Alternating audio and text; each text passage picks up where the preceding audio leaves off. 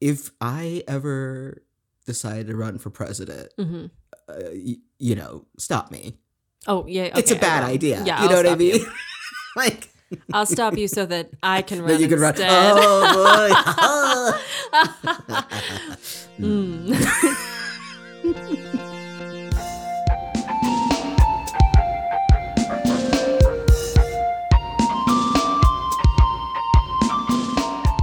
I'm Trent Thomson, and I'm Marissa Macy, and this is Pardon Me. a presidential history podcast. And today we're going to be talking about Martin Van Buren, Old Matty B, old little Van, Lil Van, the Sly Fox, Old Kinderhook, the thoughtful Dutchman. Little Magician. These sound fake, but they're real. They're all real. oh man, Um, I'm guessing almost everyone listening to this knows almost nothing about Martin Van Buren. I would say that one of that Martin Van Buren is best known for being a president that no one knows. Yes. Like I think if if we were on um, Family Feud Mhm. and it was like name a president that nobody knows, Martin Van Buren would be on the board. Yeah, yeah, yeah. I don't know if he'd be number one, He's on there. but he's on there. I don't think he should be forgotten. No. There's I don't think any of them should be Oh no, they, that's why we're here to remember them here. all. he was very pivotal in Mm-hmm. ushering in the two-party system Yes. as we know it Yeah. now. I mean, we had a two-party system going on before, Mm, but, it was not, really not like this. not like this. Before it was kind of a personality thing, like Yeah. oh, I'm a Jeffersonian or I'm a Hamiltonian or whatever. hmm Uh, and he really made it like, no, these are the principles Yeah. of us. Yes. And part of why he did that was because he could sew together two factions that maybe didn't have a lot in common, but they didn't have a lot of opposing views either. And so that Yes. is uh, his ability to make two groups get along is what really makes him who he is. I mean, he, it's what makes him president. There are scant evidences about how he felt about things truly. Yes. That's. Yeah, True politician. that's true politician. I mean, and that is that is Washington. Remember back when Washington we were talking about Washington? like that. Same way, tight lipped. So tight-lipped. Um, also, there there's not a lot of his correspondence. Mhm. Uh, there's not a lot of journaling, Yeah. and he did write an autobiography Mhm. that is pretty unreadable. I think it's one of the most unreadable.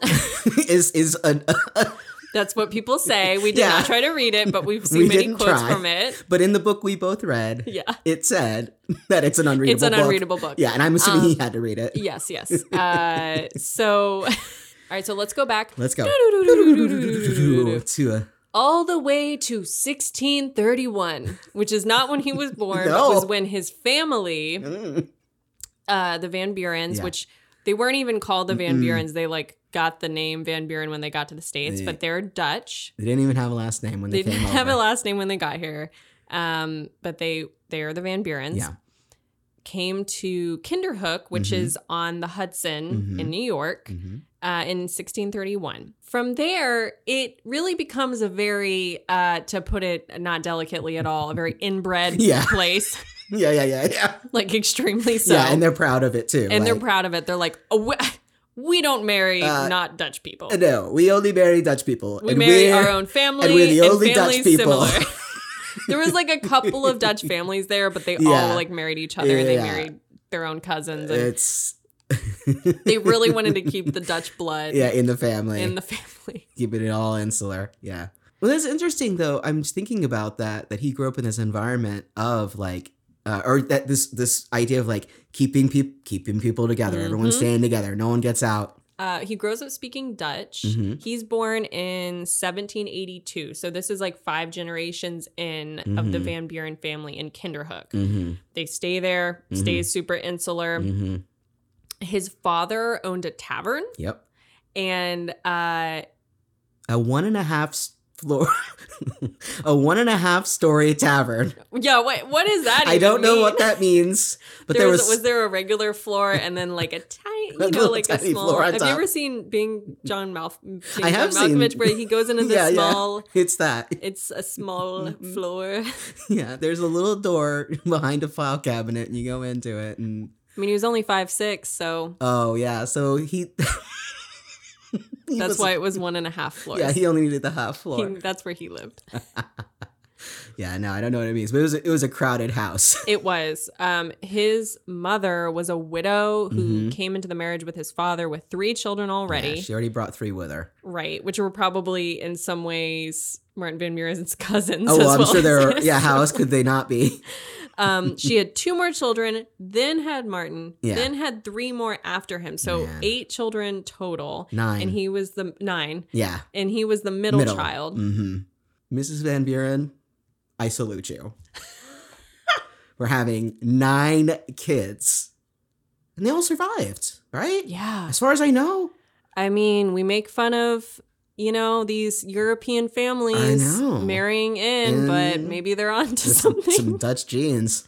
So his father, um, Abraham, Mhm. was a slave owner. Mhm. Uh, there were six enslaved people that Mhm. lived in this house, but they all lived in the house together. Mhm. Now this is New York. It wasn't. This wasn't unusual Yeah. for New York Mhm. at the time. It was not until the 1830s, I believe, Yeah. that um, slavery was completely off the table in New In- York. Like, yeah. and, and everyone was freed. yeah, Um, but so the total in this small house, there were 16 Yeah. Van Buren dependents, Yeah. essentially. yeah. So he was a super smart kid. hmm In, and according to him, in his autobiography, had an uncommonly active mind. Yeah. Me. Me too. And also, you know, he's around all these people. He's very like learning to be social. Mm-hmm. Yeah, because people were coming and staying at the Yeah. tavern from Yeah. out of town. Yeah.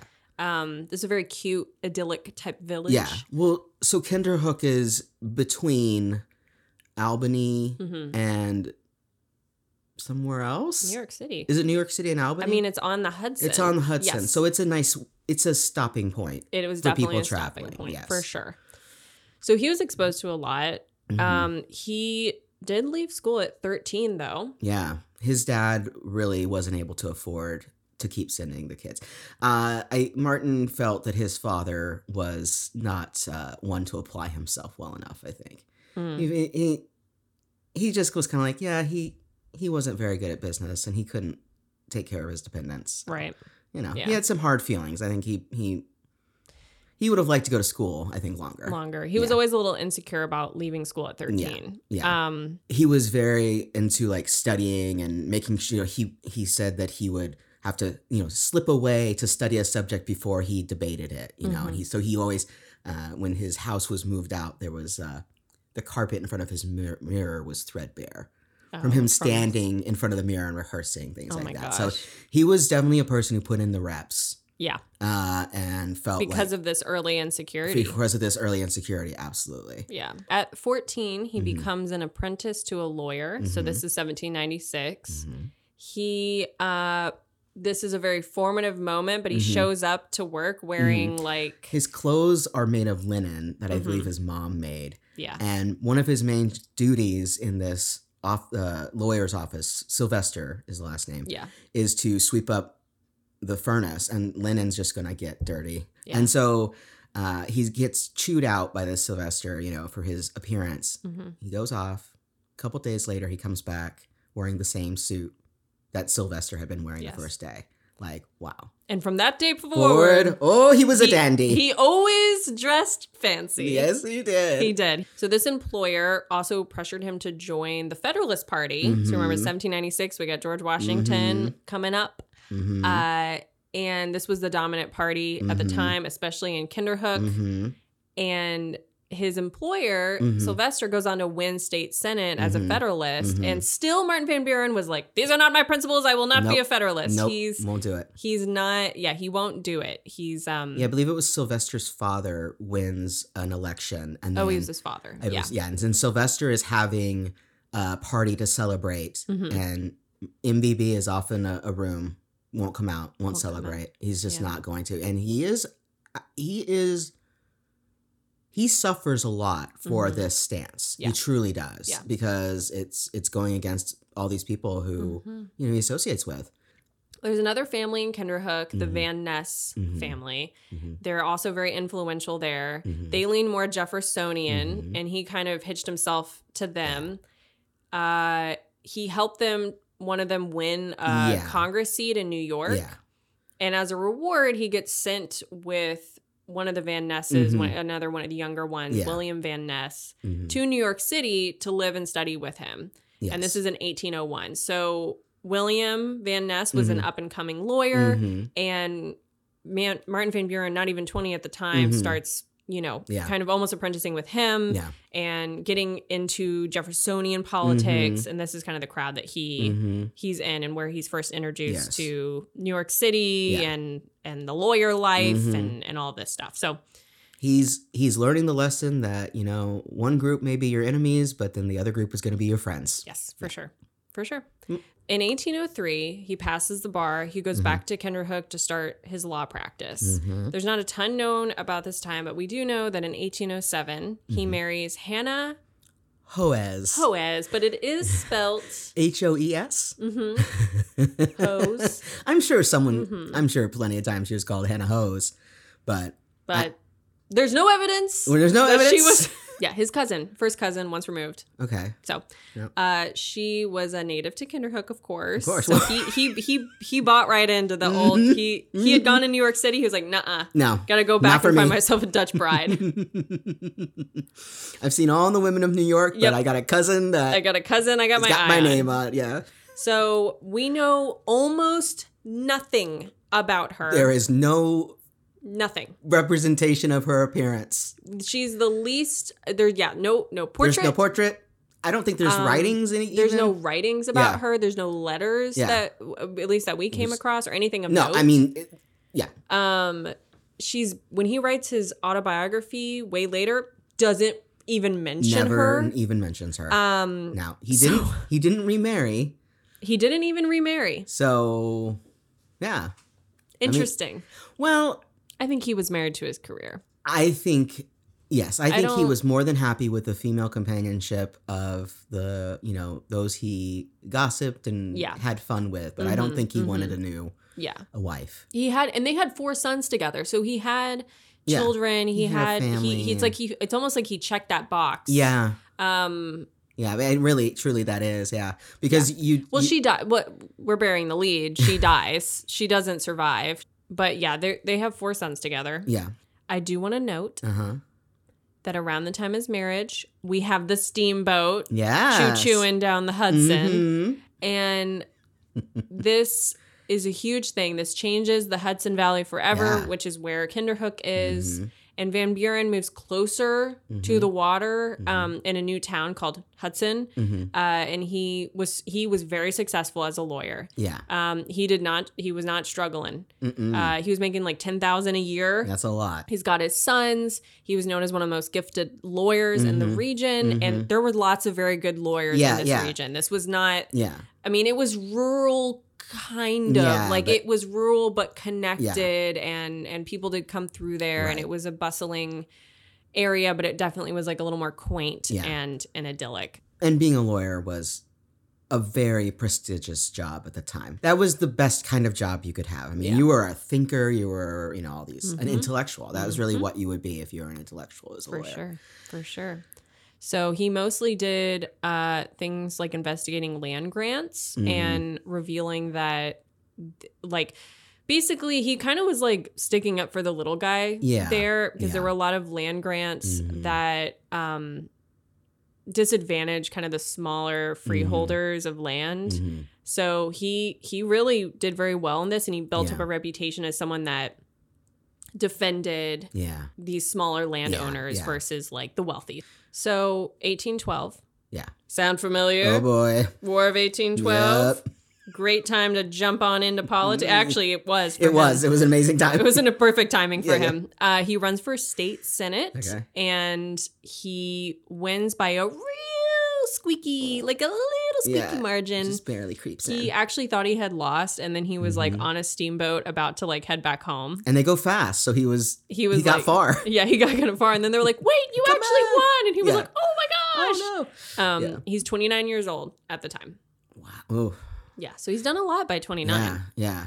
And one of the things he was really good at was vote counting, Yeah. which I I associate this I assume this is similar to like stock trading and Yeah. that it's a lot of stuff going on and Mhm, keeping track and mhm. he was able to like, you know, manipulate votes by counting them so quickly that he could make sure people weren't there w- Right. exactly at the right time. So Yep. he truly is able to orchestrate all these moving parts.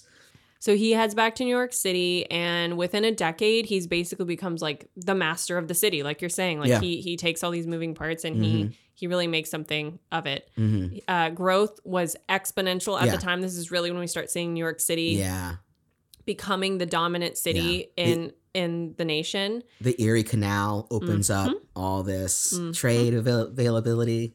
It's popping. Oh it's man, popping off. yeah, Uh, the war is going hard, and New York was also like a principal theater in the War of 1812. Yeah, yeah. This was actually a great opportunity for him. hmm It was popular to be anti-Britain, and he was like definitely more like Jeffersonian politics. Yeah, So that it was like all of a sudden his politics were very popular. Oh yeah. You know, where he's like, no, no, no, we're like, I'm pro-French. Like, oh yeah. I- forget these guys. Like we're Merci. we're anti-Britain. so Yeah. it's just kind of like it aligned up really well for him. Yeah, as all of a sudden his political views were the dominant ones yeah. because of the war. Yeah. And he put through a proposal uh, in the state senate hmm that would allow New York to conscript men, hmm and it would have passed if the war didn't end in 1815. So he, he Yeah. this was this was at the time Yeah. like very celebrated thing of like, wow, this got passed. This is a huge thing. Mhm. This is a huge like you know positive for Mhm. the war effort Mhm. um it, it never went through obviously but uh he he's becoming more powerful He's learning. He's gaining gaining power He's acquiring. So in new york city Yes. Here we are. It's New York City. it's City. new york city baby the big apple Do-do-do. yeah Trent and i in new york City. We're taking Manhattan. we just- take manhattan Just like the Muppets. We're gonna have to cut Yeah. this out. But yeah. no we're not No, we're i'm not. keeping it in we're the muppets We're all the we're the Muppets. So Yeah. imagine us, Trent Imagine and Marissa, Muppets. You don't know what we look like because this is a podcast. We're Muppets. Yeah. Um, we're taking New York. Anyway, much like how Martin Van Buren was taking New yes, York, Yes, exactly. he did have He was the uh, Muppet Master. He did have a rival, He had a rival. oh in New York he had Yes, a rival. yes. Yes, DeWitt Clinton. Clinton. Wait, is it DeWitt Clinton? Oh, it is DeWitt Clinton. Mm-hmm. It's DeWitt Clinton. I would to call him Clinton DeWitt. Nope. It's But nope, DeWitt you're right. Clinton. What a weird. He- Who would name their child DeWitt? I don't. I don't know. Mama Was that his first name? That's what I'm asking. If you're saying, I don't know. But he was called DeWitt Clinton. You're I don't right. know. That's his name. listen, Mrs. Clinton, whatever you were thinking when you named him. I'm really taking moms to task this yeah, episode. this is Trent taking moms to task. So DeWitt Clinton, yeah. very charismatic guy. Mhm. He was also a political guy in New York City. They were Mhm. initially very friendly, Mhm. and then and Clinton helped Van Buren with his election. Mhm. Then they started to become rivals, Mhm. and Martin Van Buren kind of set out to diminish Clinton's influence, like in. New York politics. And in 1813, Clinton helped, or Clinton asked Buren to help him get re- renominated. Mhm. And Buren gave this like super sarcastic Mm-hmm. speech that made it like super clear they were not friends anymore. He was like, like- "Oh, oh yeah, this guy, yeah, we should Yeah. totally Yeah. renominate him. Yeah, Mhm. Mhm. that'd be smart. Yeah.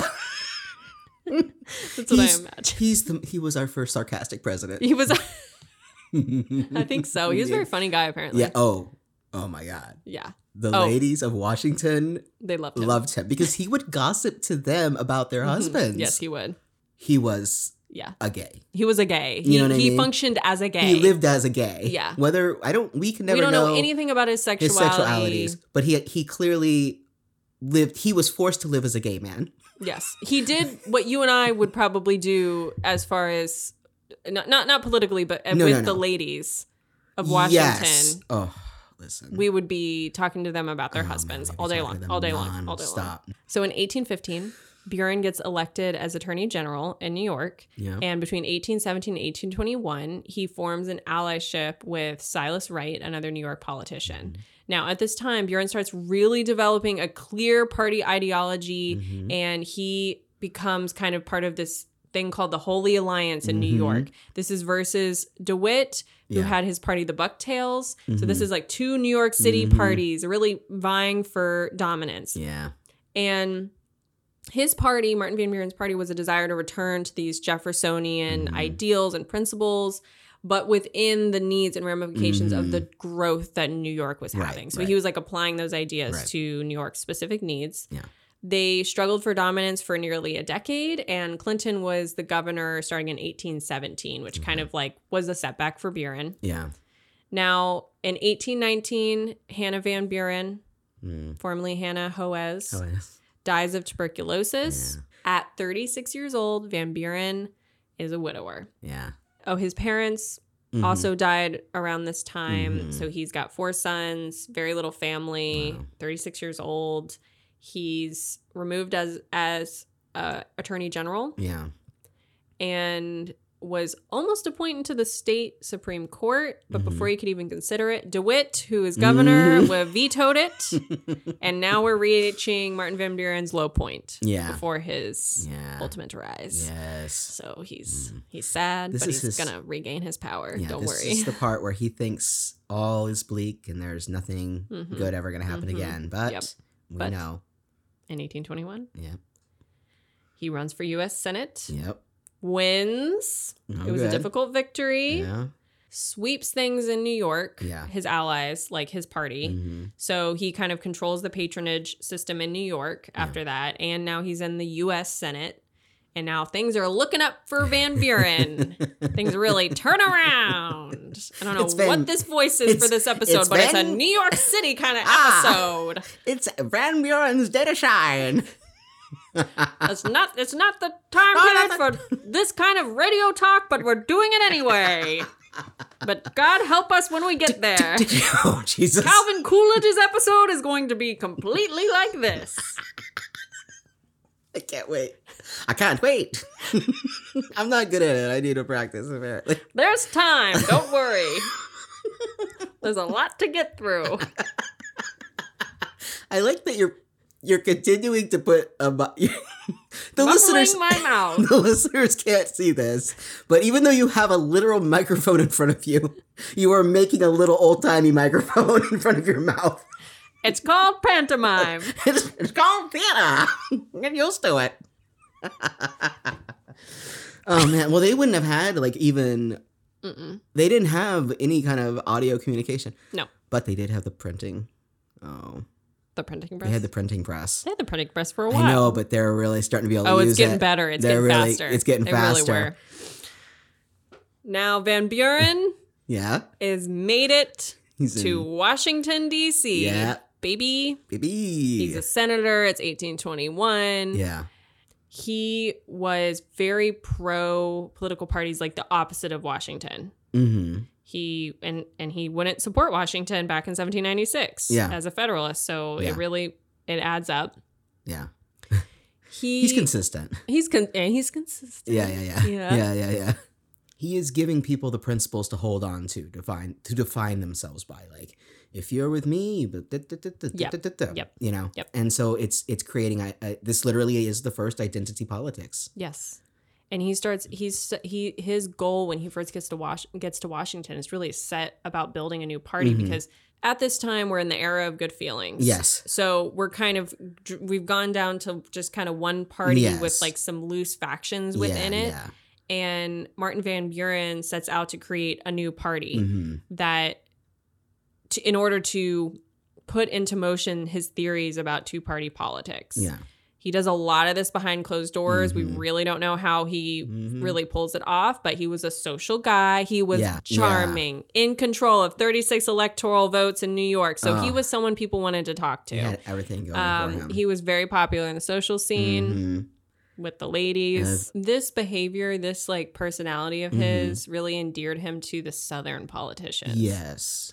His com- it was kind of this idea of like he had the capacity for sin, without Yes. the what refused to commit it Mm-hmm. and he was fun which was Mhm. not the way that southern Mm-mm. politicians viewed northern politicians and he also was real uh, tight-lipped on slavery Yeah. he would say things that basically the things he did say and the things he did Mhm.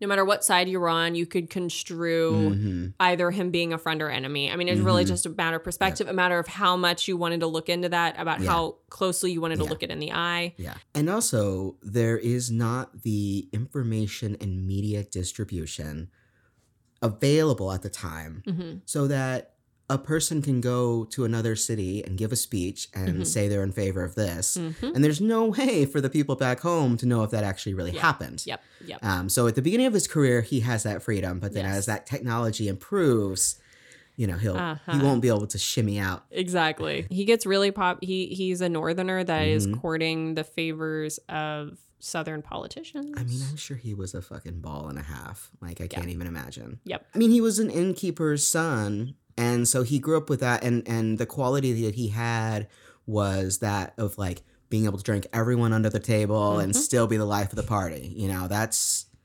that's a that's a skill That's a skill in politics for So, sure. For sure. So he does a tour Mm-hmm. in 1824 Yeah. where he visits all the old presidents. All the old presidents. And I mean, good for him. This made me think of Dumbledore, you know, going and checking out all the Horcruxes and stuff, you know, trying to get to the bottom of it. Yeah, trying Yeah, to get yeah, to the yeah. bottom of it. So he sees like Jefferson, Adams, Mhm. Madison, strikes up a, con- a correspondence with Madison. Um, I mean, went and saw John Adams, and John Quincy Adams hates him. Oh, know, yeah. What a blow. But look, these old guys that are no longer in politics, Mhm. they still got opinions. I hate got to tell you this, but but as you get older, you get more opinions.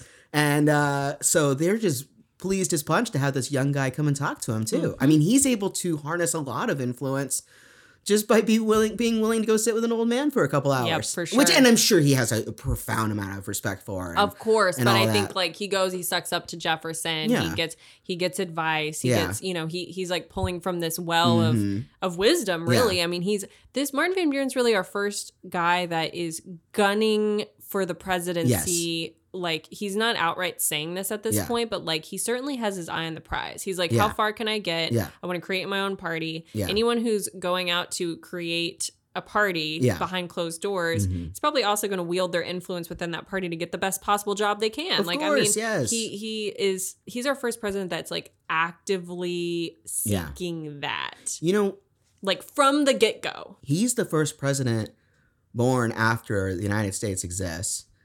Mm-hmm. He's really the only one who grows up with the idea of there being a president Yeah. as a job. Yeah, yeah, yeah. And so what he's kind of like is, you know, uh, the internet was invented like a couple years before he was born, basically, and like he is a YouTuber now. yeah. Whereas all these other people, they just were happy to get on AOL and check their Right, email. right, right. But he has only ever had it. So yeah, yeah, he sees the prize. and by the way, they, Yeah. they say in the book that he was considered unattractive.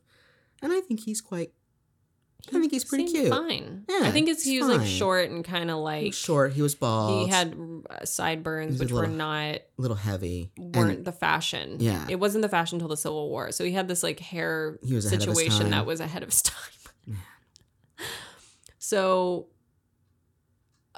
elections of 1824 and 1828. Mhm. Okay, well, let me say that again. Election of 1824.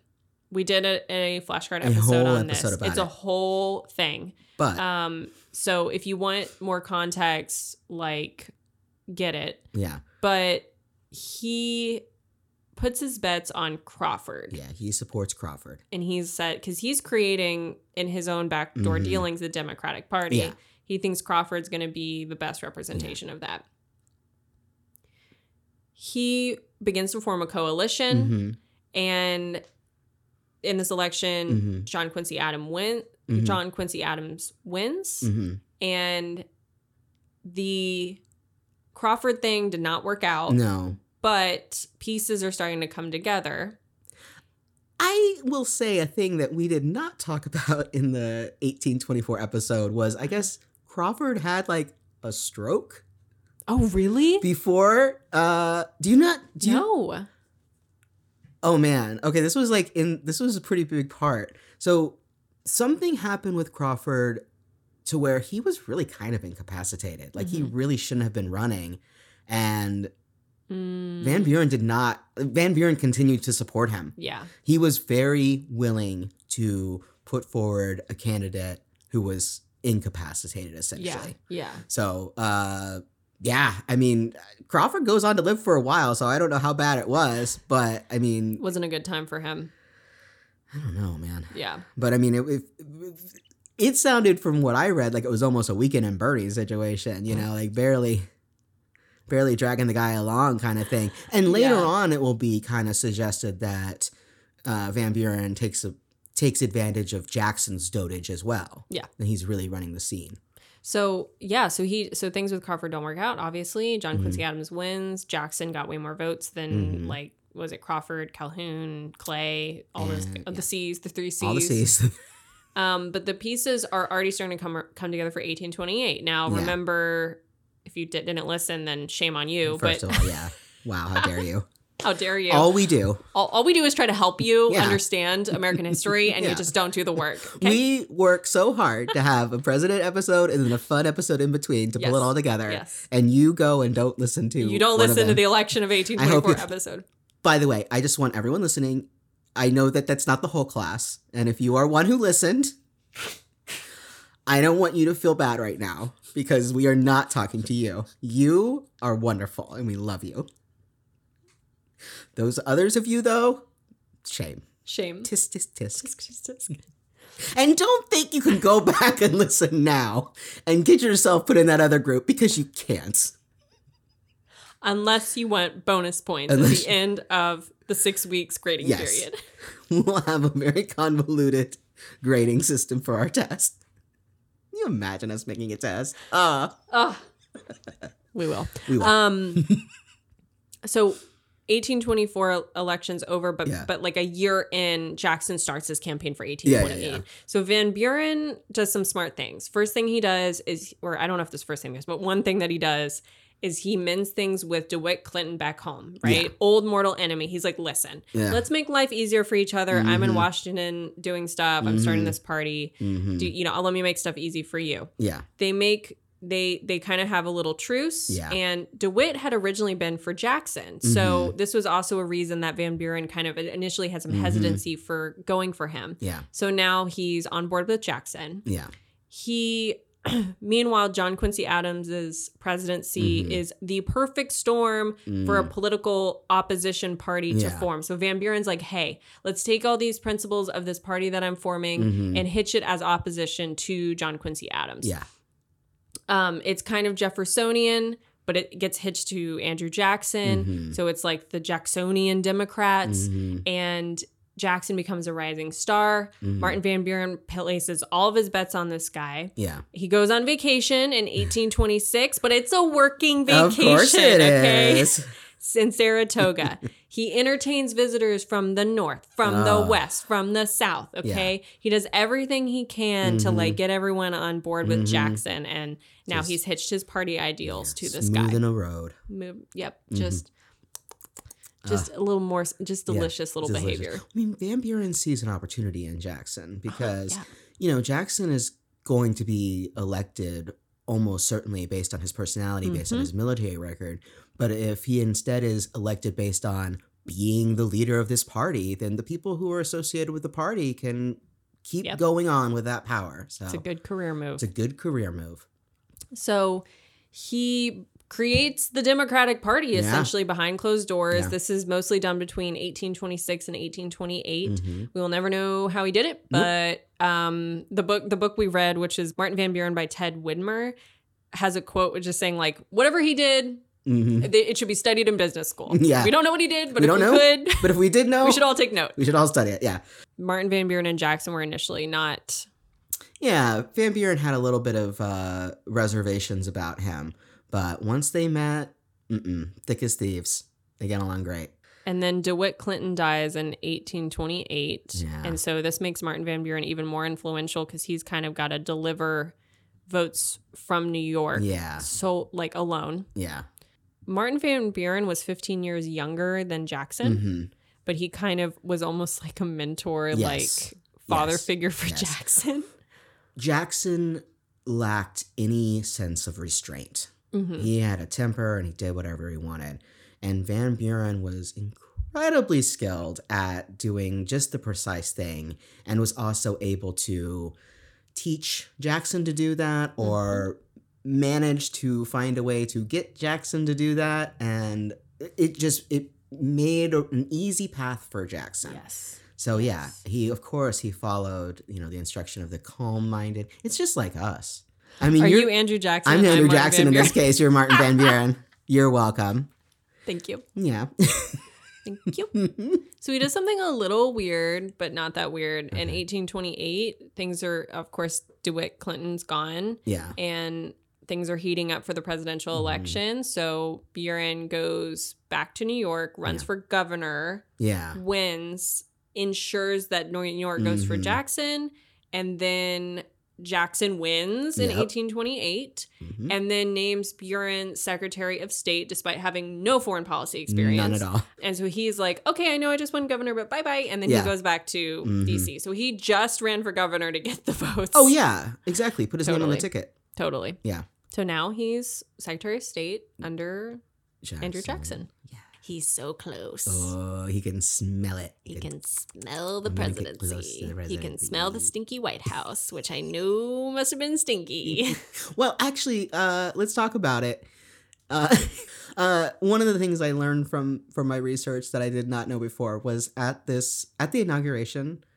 Um, of Jackson. yeah, at Okay. the at the party where it was the chaos.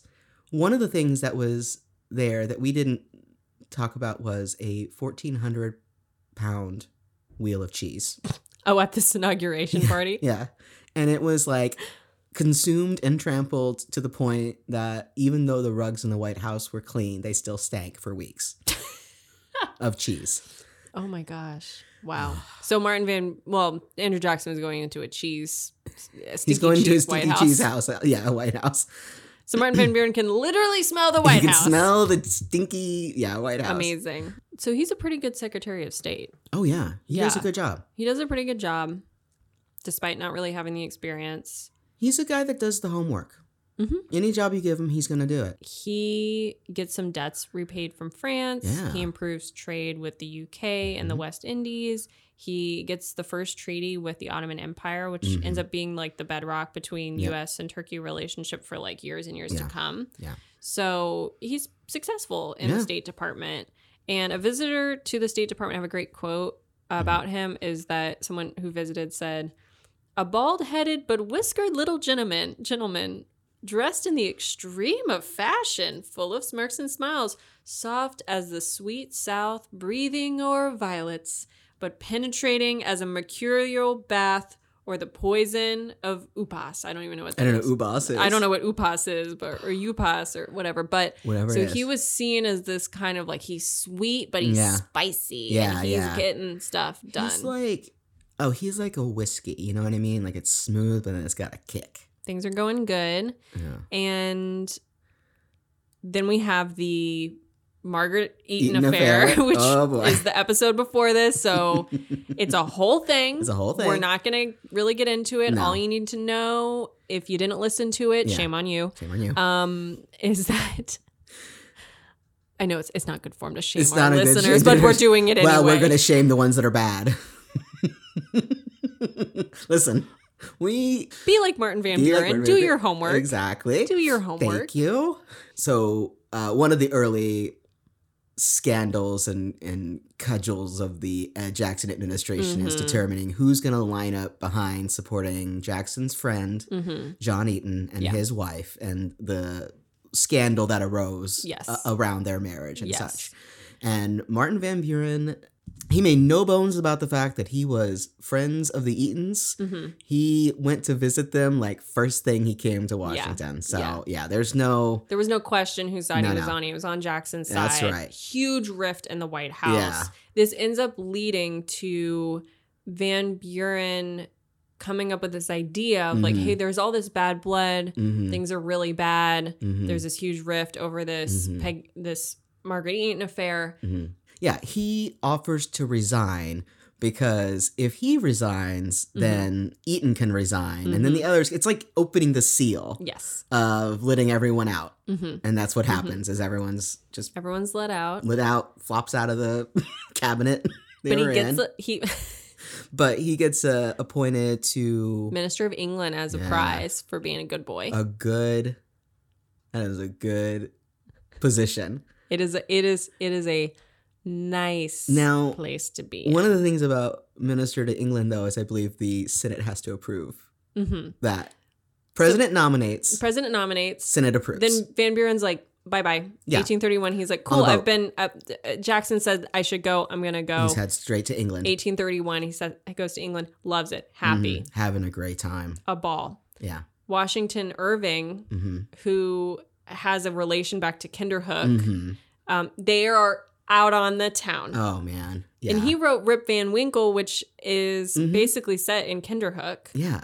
So they're buds, they're palling around, they're Mhm. partying. hmm He's and he's getting all, all this money to be minister of England. He's Yeah. already spending the money. Oh yeah. He's like, He's having a great ass time. He meets Queen Victoria. hmm Yeah. the royals love him. They he brings his son. him. They love his son, Oh. John. But meanwhile, back in the States, Yeah. Calhoun, hmm who was caught up in all the Buren, Margaret Eaton Yeah, stuff. He yeah. kind of gets the short end of the stick. Mhm. He did not support Jackson, and he's the vice president. Yeah. Just reminder. Which makes him president of the Senate. So when they go to approve Mhm. uh, Martin Van Buren's being the minister of Mhm. England, it is a tie hmm because of a lot of Calhoun's dealings. Yeah. Yeah.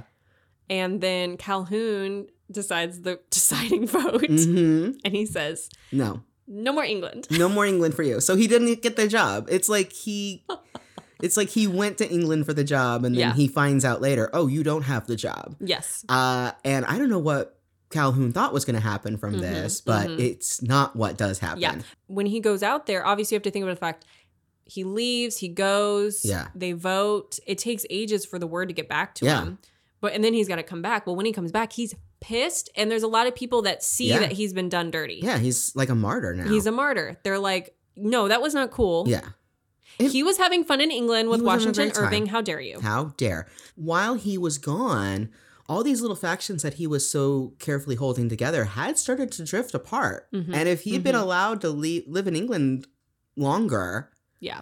it may have drifted all the way. yeah, yeah. it may not have even held. So Calhoun, that's what you get. Yeah, For he made a being nasty. Made a mistake I- because he even in England as minister of England, he still that's a great position to then move into potentially being the next president. So it wasn't as though Yeah. he was done with Washington politics. This Yeah. was like this nice holdover position. Yeah. In the meantime, but he comes back and he's like, so when Jackson goes for reelection, yeah. bye bye Calhoun, Exactly. and now Martin Van Buren is the vice Yeah. president. As early as 1829. So this is like very beginning of Jackson's Mhm, presidency. mhm. He had already made it very clear that if anything happened to him, he wanted Van Buren Yeah, to succeed. Yes. To succeed him, not. yeah, not Calhoun. Calhoun. So there was never a, a lot of love between Calhoun and Jackson. No, it was not a good relationship. No. Van Buren becomes vice president Mhm. at election of thir- 1832, Mhm. Jackson's reelection, hmm and he was a great vice president. Yeah. He really kind of sharpened up Jackson's Yeah. policies, terrible Yeah. policies, Yeah, but awful policies, but he he sharpened him up yeah, and he reined him in occasionally Uh-huh. and he was man, he was a team player. he was yeah, he was a good organizer. In 1834, Yeah. the rumor mill starts Uh-huh. that Van Buren might be the future president. Oh. He probably started all the rumors. He's the rumor mill. So into in in opposition to him, so so the thing about Van Buren Mm-hmm. is that you could oppose him, Mm-hmm.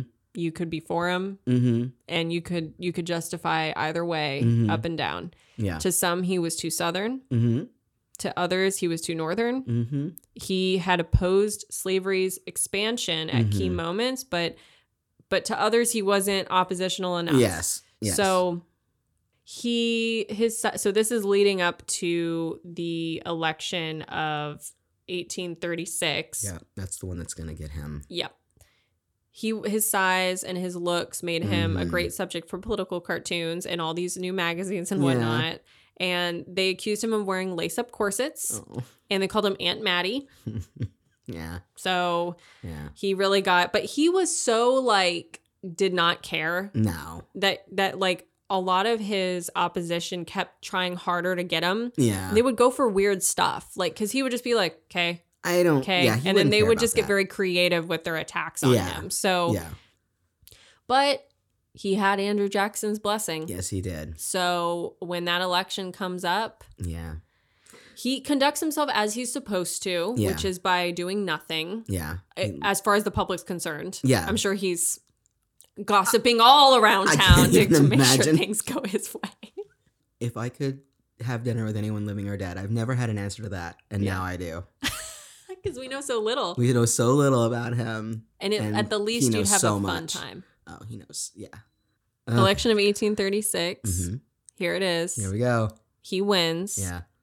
against the Whig Party. Yeah.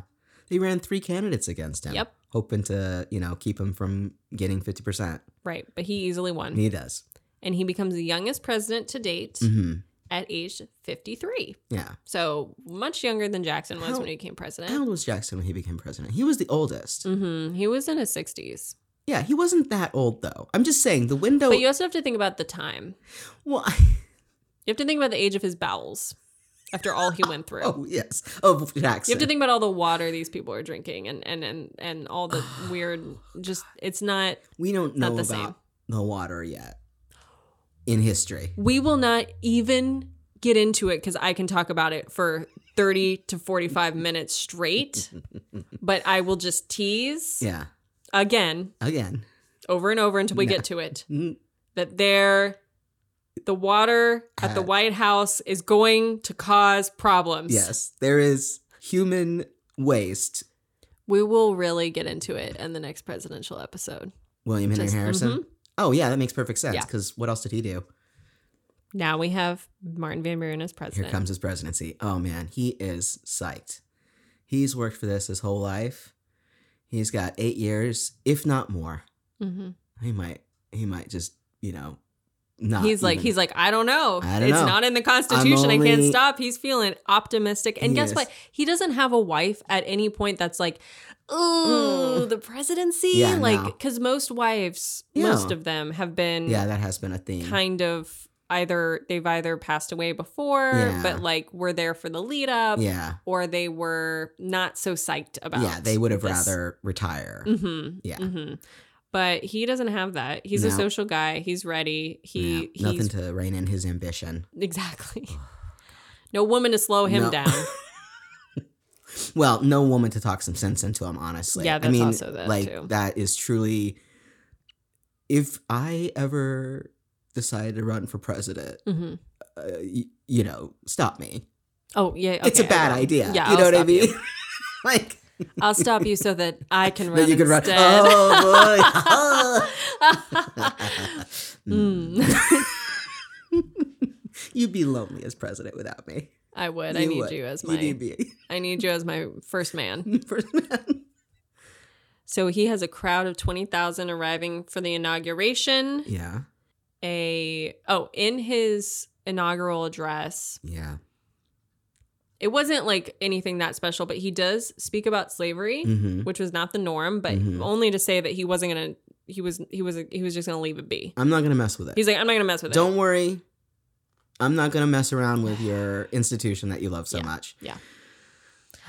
So things are looking up, looking up, and then very quickly March- into his presidency. By at least March 16th or 17th. So Yeah. like not even a couple weeks later, yeah, we have the stirrings of a financial crisis. Yep. The first one that America has faced of Yes. this magnitude. yes, And the largest it will face until the crash of 1929. yep, Yeah.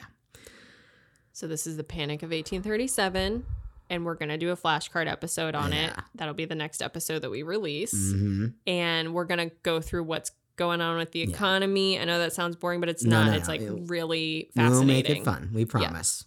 But Martin Van Buren is dealing with a huge financial crisis Yeah. within the first like month month of his or presidency. something. I mean, it's fast. it's bad. And by the way, I just want to say Mhm. some presidents inherit something that they had nothing to do with. Yeah. And he absolutely did have something to do with it. Yes, he did. So at the very least, he is he is inheriting his own problem. Yeah, because he was there with all helping Jackson Yes. with these dealings. Yes. He created that party. Yes. He helped put Jackson up Mhm, there. mhm. And Jackson will go more in depth in this in the flashback Yeah, yeah. episode, but had basically done stuff with the banks. He Mm-hmm. he there was a lot of speculation going Yeah. on. Congress was like feeling that as well. Mhm. Like it didn't it Yeah. wasn't doing what it needed to slow this problem down as far as land speculation. The economy is growing super fast and in a way that's like n- new. Yeah. Um and so all these things come together and it's a huge it this isn't just like a this this costs people's lives, people's Yes. businesses. He has very little he can do Well, because at the time there's just not well, political power. It Yeah. wasn't until after the Great Depression that the Yeah. presidency really or yeah, the federal Yeah, government really FDR. had anything they could do yeah. to solve this. And Yeah. that stuff was put into place after hmm the Great Depression happened Yeah. and they were like, uh oh, we really didn't have the tools to handle Yeah, this. yeah, So they really didn't have them in No, not 1837. at all. so And I mean, uh, you know, being a Jeffersonian and everything, he's got to stand behind small government. So it's not like he can do, you know, what we do now, which is like infuse some money into the into the uh, economy. yeah. And also, Jackson switched us over to specie circular. circular. Yeah. Is that? Mhm. Yeah. So everything has to be backed by gold or silver. Yeah. And, all land purchases. and yeah. that that always you know yeah, That caused problems. problems problems. basically all he could do was he called for a special session of Congress. Mhm. This was the first special session that was Mhm. not about war. Yeah. And he proposed what he could do with his power. He was the and the in- person who initially proposed an independent treasury, hmm and it did pass during his presidency, but Mhm. it wouldn't really become a thing and go forth and be be the independent treasury Yeah. until Polk. So Yeah. he does put that into motion. Yeah. by 1839 prices are starting to be close to back Yeah. where they need to where Yeah. they need to be pre-panic Yeah. By the way, I want to say the panic, the very early signs of the panic, first sign was rising prices in flour. yeah i hope the flour prices aren't going up by the time I this episode's released I have to tell you that learning about history Mhm. in this way has Mhm. made me very more aware of the current. It's it turns out that phrase is right. History Yeah, does is. return Yeah. repeat itself. so all you in the class that are listening Yeah. hmm take that to note Take- y'all are doing great and those you. not listening You are the reason that we are in the trouble yes that we are in right the now. you're the cause of you are the cause. of- you of- are the problem. if you don't know about the panic of 1837 you yourself have caused you indiv- well, no. Listen, you can wait until we release our episode. Mhm. But when we're back for the William Henry Harrison episode, we will be taking you to task if you Yes. did not listen to if you did not listen and by the way we do take attendance we do. Oh, we do. Okay. We do. I will say this Yeah. is a big, big tangent, but I, I want to go there. I want to. you know, you don't see teacher teams very often, Yeah. but Yeah. my AP World History class in high school was taught by a team of two history teachers. Really? Yes. Is that a thing that even one can do? I have not seen it, bef- hadn't seen it before or since, but there were two guys in the room and they tag team teaching world history and they were very charismatic together. That's amazing. Yeah. So anyway, just it's No, I like it. It's existed before. I've experienced it. It was great. It's possible for you and I to become joint. We're gonna have to share a salary probably, share- that's the in this economy, that's a real problem. 1839, prices start coming back up Mm-hmm. to where they were pre-panic. Yeah.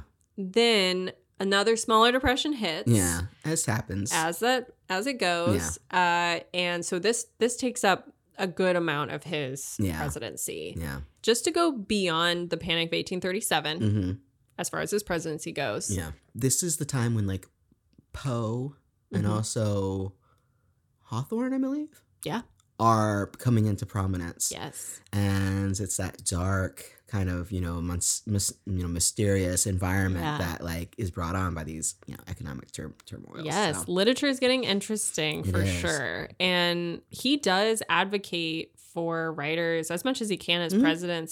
As president, he gets them jobs. Mhm. He he promotes literature. He, Yeah. he really enjoys talking to writers and doing all this these things. So that is one thing he did as president was kind Yeah. of like court those writers, Mhm. um, get them magazine jobs, get them jobs in the White House in some cases, all Mhm. that kind of stuff. So his initial resolve to not discuss slavery, uh, it, it turns out to kind of bite him because the political climate is getting spicy Mm-hmm. and the public discourse is demanding that Yeah. everyone have a stance. Yeah. yeah. Uh, rightfully so. So Van Buren's own views were so hard to decipher that most could just assume they were on, he was on his side or that he was the enemy mm-hmm. and he just really believed there was no reason to derail his political Yeah. career because of it and that was what he believed Yeah. so he had lots of allies in the south he had an enslaved man named tom as a dependent in Mhm. the 1810s before it was outlawed in new york so this was Mhm. a while ago Mhm. he ran away he didn't really pursue him Yeah. That was it Yeah. he did use hired out labor of enslaved people which was very common Yeah. uh, for at various residents he lived in and at the Mhm, White House. mhm. Though it's also kind of unclear if he was the one who hired them out or if it was a Yeah. white. So so his even his own personal relationship with slavery Yeah. was hard to decipher. Yeah. Yeah. During this era is when we have John Quincy Adams and Mhm. Calhoun in Congress battling it out. Mhm.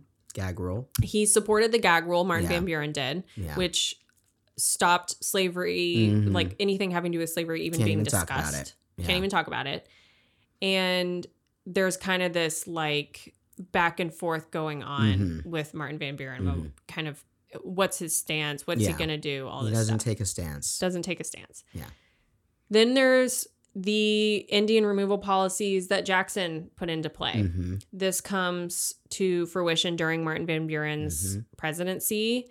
Um, this is includes the Trail of Tears, the removal of thousands and 1000s of Mhm. people from their land. Yeah. And one of Martin Van Buren's nieces, who Mm-hmm. was a teenager at the time, said that she hoped Van Buren would lose the election because of what if him and Jackson did to these native populations. So she was like, she saw the evil in it, Mhm. and Van Buren definitely had a hand in this. Yeah. Again, very tight lipped about what exactly Mhm. his opinions are, what his what his beliefs were Mhm. about what Mhm. to do mm-hmm. on either of these issues. Yeah. But he continued and perpetuated what Jackson started. He could have taken a stand, He could have taken a stand, he, He- could have done something, not. and he did not. So and he didn't get reelected anyway. So Yeah. there you go. Yep. Take a stand, kids. take a stand. So Van Buren was also the antagonist in the Mhm. Amistad case, Yeah. which we talked about in the John Quincy Adams Mhm. episode. So he passed an executive order demanding that um, this group of enslaved people on the Amistad ship Mm-hmm. Yeah. that was a slave ship that had been mute. There was a mutiny on the ship, Mhm. and and it ended up on U in U.S. Yes, waters. He he demanded it be taken back Mhm. to who it's supposed to go to and that they be enslaved. Yeah. So he was John Quincy Adams was going against him Yeah. in this Yeah. Case. John Quincy Adams, I, he was arguing that the federal government should not be determining where Yes. these people go. exactly. Yeah, Yes. yeah. So he definitely his track record is not looking great. No. He's not popular for this Mm-mm. either. Mm-mm. We absolutely have to talk about his vice president, Oh. Richard Mentor Johnson. Yeah. this guy made a career like fighting American Indians Uh huh. and he allegedly killed Tecumseh. Oh. Yep. He openly lived with Oh yeah. enslaved people. Yeah. He was he was married to one of them. Yes, he was. He was. Yeah. And this was this was definitely like a. This was very controversial. So he fell in love earlier in life with Mhm. a woman named Julia Chinn, Mhm. um, who had been inherited from his father. Wow. She was mixed race. She had two daughters, Mhm. and then they had two daughters together, wow. Johnson and her. Yeah. He was very public about his family. Mm. He made sure his daughters were well educated. His Mhm. wife ran the estate, but Mhm. then she died of cholera in 1833. Mhm. But then he went on and did, quote, marry. yeah. Like, I don't think he was legally married Yeah. to these women, but yeah. um, Delilah, which was a black woman who was Julia's niece, okay. she was 18 or 19. So this it's all sketchy, it's all controversial, it's all but I just got to note this because he was so honest about all this stuff, Yeah. Johnson was.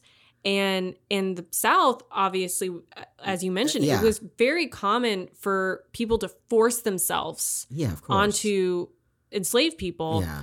and but this was done in the shadows this was not Yeah. something that you you you like put out there we're like no she's my wife and Yeah. these are our daughters Yeah. and johnson was hated Yeah. he was martin van Buren- buren's vice president Yeah. and when re-election time the campaign time starts coming up everyone's like you can't have this guy as your Mm. Yeah. vice president he's like why not I I had never seen the name before.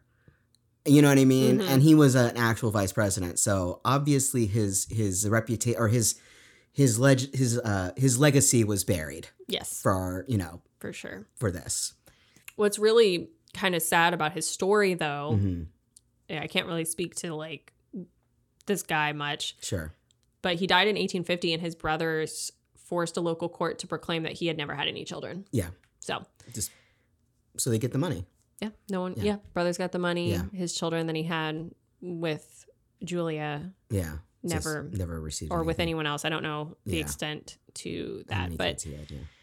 it's yeah so for the white house some fun white house stuff Oh yeah. so he had four sons Yeah. okay and they were eligible bachelors Oh man. All right. So they were they were out, they're having fun. These were Mhm. these were at the time very fun loving guys. Oh yeah. Um kind of added this youth to the to the White Mhm. House. Van Buren himself was relatively young Yeah. and he had these young sons. Mhm. Um his one of his sons married a Southern belle. Uh huh. Alarm bells, alarm bells, alarm bells. Not good, not, good. Not good that his. I mean, it was like her family was like bad, like huge plantation, Oh, yeah, yeah. like just all that. Her name was Angelica Singleton. yeah. This is in 1838. They both Uh-huh. moved into the White House, and she took up the hostess duties Yeah. because, of course, Van Buren doesn't have a wife. Exactly. Well, she was a cousin of Dolley Madison's. Oh, really? And- oh, yes. Yeah. So There you go, full circle. full circle. I mean, it is crazy how insular this is. Yeah, Uh, is. I hate to tell you this, but I it kind of seems like we have a little bit of a you know monarchy in America. Just a little bit. I mean, it's not like a mon. It's not like Just- one, but it's a couple. kinda. Yeah. Yeah. So she she loved the the job a little too much. She was Oh. always dro- making like big parties, and she would like wait. She would like wait to greet all the guests, Ugh. and just she was just yeah. Oh wow. A lot. But Van Buren was also just kind of himself. He was kind of a regular kind of guy. Yeah, You know, he just he would go to church and just be like regular at church and just would be walking around being regular. Uh-huh. You know, he was just kind of like he he wasn't even though he dressed really Yeah, well and he had all these like fancy nice Yeah. outfits, he was very like just He didn't put on airs. he didn't put on airs. He wasn't trying to grab for attention in those ways. Yeah, he yeah. he definitely was. I mean, and that lends to his Yeah. style of politics too, I which is all these backdoor dealings. Like he needs to be like a little unassuming. Yeah. Yeah, he wants to give. He has this demeanor with this of like, oh, I'm just a very fancy person. I'm not putting Yeah. on, you know, there's things about you. You these are the things you can see about me. Imagine all Yes. the things you can't. Imagine. Imagine. Mm. Mm. But he did have a little bit of an image problem because of his outfits. Yeah. uh, not only was he criticized kind of for how he got into so this is leading up to his to the next election. Yeah, the one that he So he's done his win. four years. Yeah, yeah, yeah. he does not win this one. Spoiler alert. Yeah. but uh, mostly because he had an image problem yeah. and because of the Panic of 1837, Yeah. which he couldn't. Even though yes, he kind of caused, yeah. he also couldn't really do anything about it. And it was Yeah, Jackson once- really was the one that, Yeah. whatever. Once that had been once that had been cast of like taking apart the bank. Yeah. This was coming. This was coming. Yeah. So he was criticized for kind of playing both sides in the Mhm. North South Mhm. debate. Mhm. He also was accused of extravagance at the White House Yeah. during economic panic. This wasn't really true. Uh, he the White House was needed work. It was like Yeah. a new thing and There's scorch marks on it still. scorch marks. he, I mean, he did stuff to the White House, yes. Yeah. But it wasn't as though this federal money was Yeah. going to be like diverted to something else during. It, that's not how Oh. that worked at the time. And you know, since that initial run-in with his employer about his Mhm, outfit and all the soot on his linen, you know, he was real careful about his appearance. Yeah. And so he did, Stuck you know, people saw his nice outfits Yeah. and they were like, we're going to panic. Like, how dare you? It's like, what is he supposed to do? Wear his Yeah. sooty linens? Exactly. He's well, he's supposed to put on austerity. Eh, Sure. Yeah. Well, He doesn't. this guy, Charles Ogle. He was a Whig representative from Uh-huh. Pennsylvania. He goes on the attack for Buren like crazy. Like crazy. He he like lists down all of his expenses, Oh, attacks him for his landscaping choices, saying they look like breasts. He's like, he put breasts in the White House landscape, like craziness. I'm gonna need to see pictures of these. well, luckily the camera was just invented. it was just. so hey, we got a camera. We got something that looks like boobs. Take a picture of it. he he did all these updates he all this stuff so but this attack Yeah. as ridiculous as it was Yeah. did not bode well for his image and it also laid the groundwork for uh, many many many similar Mm-hmm. uh attacks Yeah. on presidents to come in congress Yeah, attacks So- don't have to be true to be effective. right so he he uh, the attacking of the luxurious luxurious Yes. life in the white house Yes. so this guy is the first guy to really do this and Yeah. it becomes Mm-hmm. we see it we see it from now on Yeah, yeah, yeah. We see it currently. We see it all the Oh, time. yeah. yeah. Some of it's valid, some of it is not. You know what I mean? Like Well, it's it, there's you right. can make an argument either way, but if you're gonna be the president, you're gonna have Mhm. to give at least some lip service to the idea of I support the common man. sure. But you're not the common man. You're rich and you're, representing the country. Yeah. So yeah, you gotta also have like nice things and Yeah. In 1840, Mhm. all this is laying the groundwork. He goes up against William Henry Harrison. Okay. We'll get to him. We'll get to him. So I'm not going to say much more because if we say much more, then there won't be anything There to won't say. be anything to say. he was only president for 31 days. Yeah. He had refused to change his VP from Richard Johnson. hmm Martin Van Buren only won six states. New York was not one of them. Yeah. It was a bad, bad election for him. wow. The Whigs took the presidency and both houses. They took it all. They took everything. They took everything. And this election generated so much excitement that 80% of the vote wow. cast ballots. All white men, but Eighty percent of the people who could vote did vote. yes. That's crazy. I know. So when we talk about William Henry Harrison in two episodes, Uh-huh. we will get into this election. Yeah, It is yeah. very interesting. Yeah. It is kind of it is a, definitely one of those big elections Yeah, yeah. that changed how things are done. So Okay. now he's forward. a loser, Aw. but he's also a winner uh-huh. because he came up with a phrase that you've maybe heard of Oh. before. Oh, a Yeah. phrase? A fr- well, a word. A word. Well, it's not even a word. It's it's it's a it's it's a way of life. It's a It's a lifestyle. Yeah. it's a lifestyle. he came up with OK. Mhm. The letter O, the letter letter K. Yeah. And it stood for So initially in spring of 1839 mhm, in Boston, the phrase "all correct," o- oil correct or all all Ol- correct, all correct. yes, O L L K O R R E C T, I believe it's probably they probably mean all correct. all correct. But they're spelling it with an O. Oh, yes. Because spelling was not Uh-huh. as standard back then as it is now. So that was a slangy way of saying "all right," it's all right. all correct. All correct. Now, then Martin Van Buren and his supporters started using it as a way to Mhm. identify him, Old Kinderhook. Yep.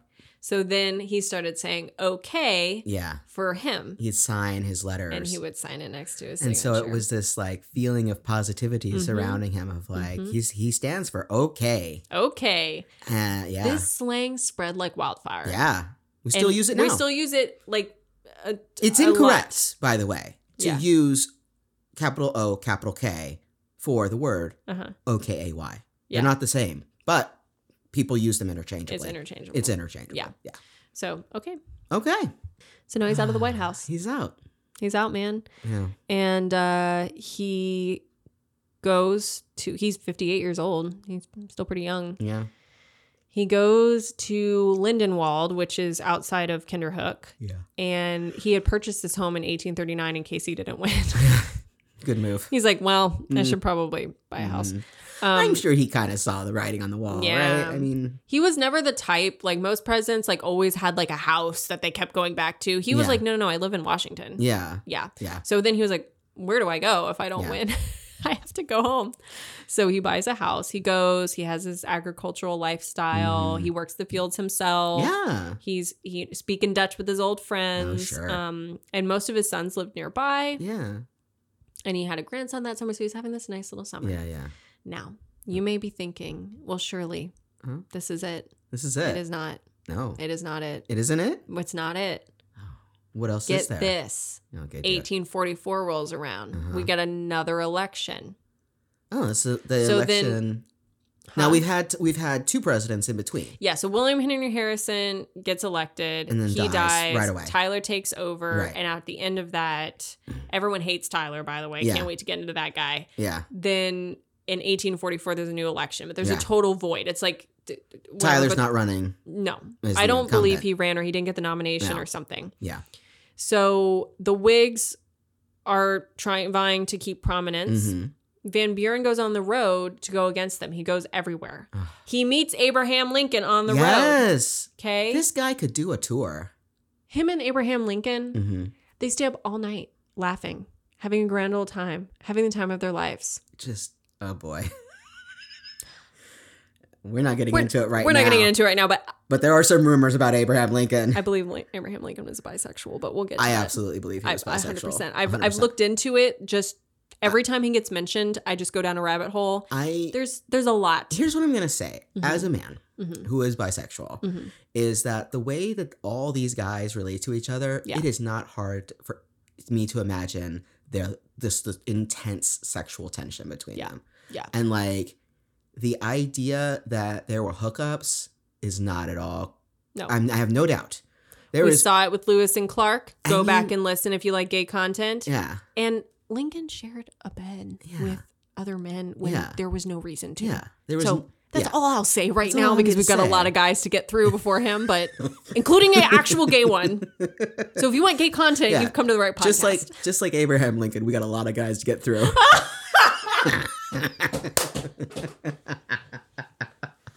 is this when we start getting calls from the White House with a cease and desist? Because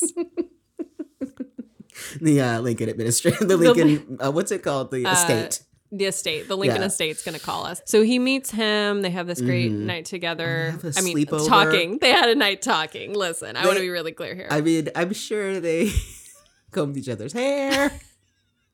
he combed Abraham Lincoln Combed combed, uh. Martin Van Buren's sideburns. yeah. I wonder if.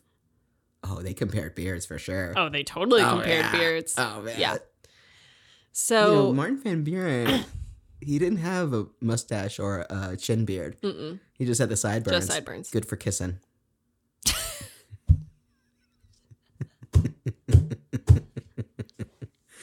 Martin Van Buren, Mhm. in the lead up to the 1844 election, Mhm. is planning to run again. Are you fucking kidding me? I'm not kidding. He was actually the presumptive nominee for the Democratic Party. Good for him. He comes out, then he okay. Here's what he does though. Uh oh. You know how he's all wishy washy and stuff. Yeah, yeah, he's kind of like you can't really pin him down. yeah. Yeah. He then comes out and says, because this is when all the Texas annexation stuff is Uh-huh. like really revving up. Which he could have taken Texas. yeah, he didn't when he was. He, had the chance. because he really did not want slavery to expand. Yeah, that and was like a especially- thing that he was. And so Yeah. take a- at the time statehood for Texas. Well, and also it's going to be that's a lot of land. It's a lot of land. There's a lot, We- and we will Yeah, get. we will- this is. Don't worry if you Yeah. think we're not giving this enough. We, No, we're no. we're Texans. Texans. We're in Texas right now. We will talk. we about are it. literally we both were required by state law to take Texas Yes, history yes, in high school and in college. We know maybe we're taking too much of it for granted, but just know that there's a question of, oh, we got to bring Texas Yeah, yeah, in, but how? So he is the presumptive nominee, Yeah. But then, okay, wishy washiness, da da da da da. hmm He comes out it doubles down on like, oh yeah, yeah, I didn't do anything about Texas while I was president. Mhm. I I'm I'm gonna go and say we're not gonna no no no no Texas no annexation no Oh. no no He says, I didn't do anything back then. and, And I'm not you- gonna do something now. If you elect me, I will not do it again. yeah, Yeah. I'm against it. I'm against annexation. so he sticks to his guns Okay. for the first time in his life.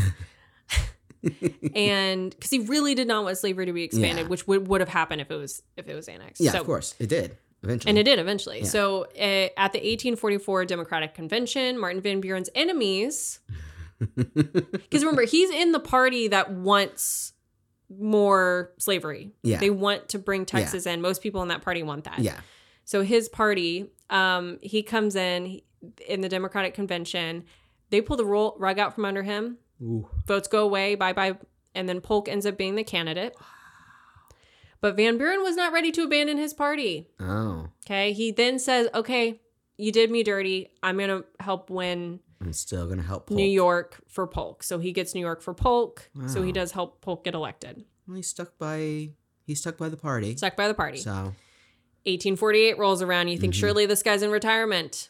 He is not. He does some writing, Mm-hmm. including some political writing. Yeah. He writes a manifesto Oh, about what he thinks should be going on in New York politics and all this stuff, and Oh, taking boy. a stance. He runs again for presidency in 1848 on the Free Soil campaign. Oh yeah. Third party.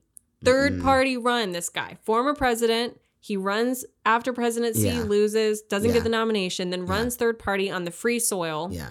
Campaign. First third party, right? First third first major third party campaign. Yeah. I mean, he he created the first Yes. political party and also Yeah. the third. yes.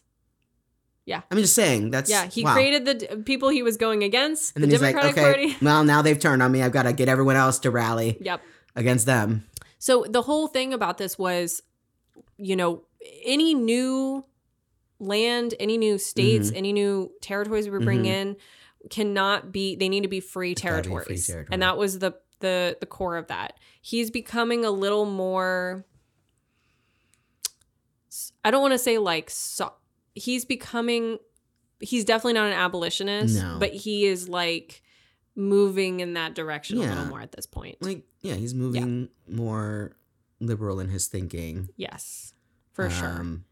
As he gets older, Yeah. which happens. So this platform that Mhm. he creates is the early foundation of what will become the Republican Party. So not only does he create the Democratic Really? Party, he then runs third party and that platform, though he didn't do all the backdoor dealings Yeah, to create yeah. the Republican Party, that platform ends up growing into the Into the Republican Party in the in the coming Wow. elections.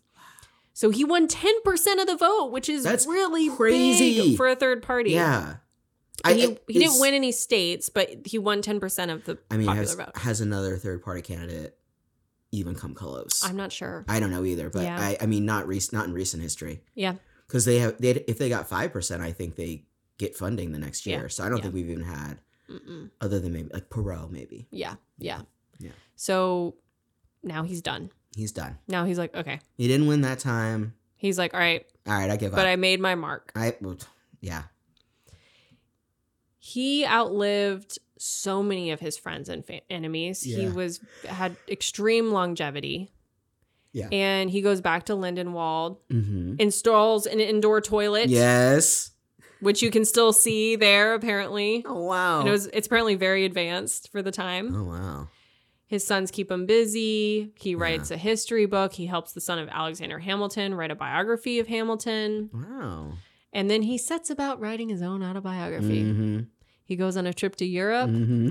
with his son Mm-hmm. and he starts writing in the most unlikely place Yeah. Sorrento. Italy. Yes. Yeah. He's just like, here it is. Here I am. so, Yeah. Is there a brand of cheese called yes, Sorrento? there is. I believe so. okay. he died in 1862, Mm-hmm. a day and a half after Lincoln reads the Emancipation Proclamation. Wow. And then Lincoln writes a lovely little thing on him Oh. when he dies because they had that little They had that moment little- in, the, oh, in, man, in. Illinois. Yeah. Do you have it? What he wrote? What? Mm, I do actually. Yeah. I want to hear it. So this was Lincoln's statement on his death. Mhm. The president, with deep regret, announces to the people of the United States the decease at Kinderhook, New York, on the 24th instant of his honored predecessor, Martin Van Buren. This event will occasion mourning in the nation for the loss of a citizen and public servant whose memory will be gratefully cherished. Although it has occurred at a time when his country is afflicted with division and civil war, the grief of this of his patriotic friends will measurably be assuaged by the consciousness that while suffering with disease and seeing his end approaching, his prayers were for the restoration of the authority of the government of which he had been the head and for peace and good will among his fellow citizens. There you go. So he nice. very much Yeah. like was wanting he he was pro union like Yeah. uh, of course he was Yeah, yeah, yeah, yeah. free soil campaign and all that stuff. So No, he. yeah. And listen, his legacy not great. No. No one remembers him. No. Mostly because a lot of the stuff he did was like backdoor Yeah. dealings. I mean, all he did was plaster over holes. Yeah. And you know, that's that's not what gets you to stand out in history. Mhm. We don't reveal hole fillers. No, we don't reveal whole Well, I was thinking about the White House, you know, being plastered over. Well, you, Mm-hmm. you're gonna, yeah, that plaster is important, but you're gonna paint over it. You're Yeah, not gonna yeah, remember yeah, yeah. it. You're not gonna you remember know? it. And we So got he- some he brushes set up some along. stuff. No, he did. He did. And and he he five years after he died his Mhm. a book of his that he wrote about political parties in the united states gets published Mhm. and then in 1920 his autobiography gets published Oh, which was kind of unreadable Yeah. but he has so few biographies written about Mhm. him and weirdly hmm ezra pound Oh. had a total fascination with him yeah. and he like wrote a poem about him and Uh-huh. like was really whatever but then like this biography is really funny because in the biography that we read Mhm. he was like pound was also fascinated with mussolini so Oh. it's- don't take it to heart Don't- too much Yeah, yeah, yeah. We've got one more very important thing to talk about The most important thing we ever talk about. Mhm. hmm astrological sign Uh, Martin Van Buren was born on December 5th, which Mhm. makes him a Sagittarius. Sagittarius man is very fun loving, energetic, and adventurous. He is very courageous, wanting to explore and try everything and anything. He has an enthu- enthus- he has an enthusiasm for life and the world. Sagittarius will try his best to keep the mood light. I mean That's him right there. uh, Party check, guy. check check Party check. guy. amazing I wanted to also kind of put out there Mhm. this other people born on the same day. yeah oh him. okay okay I looked it up. Other famous people born on December 5th, Walt Disney. okay So, you know, imagination, creating a whole little world. Little Richard, who, Okay. I mean, talk about someone who is a flamboyant dresser. And then uh, Frankie Muniz. okay okay.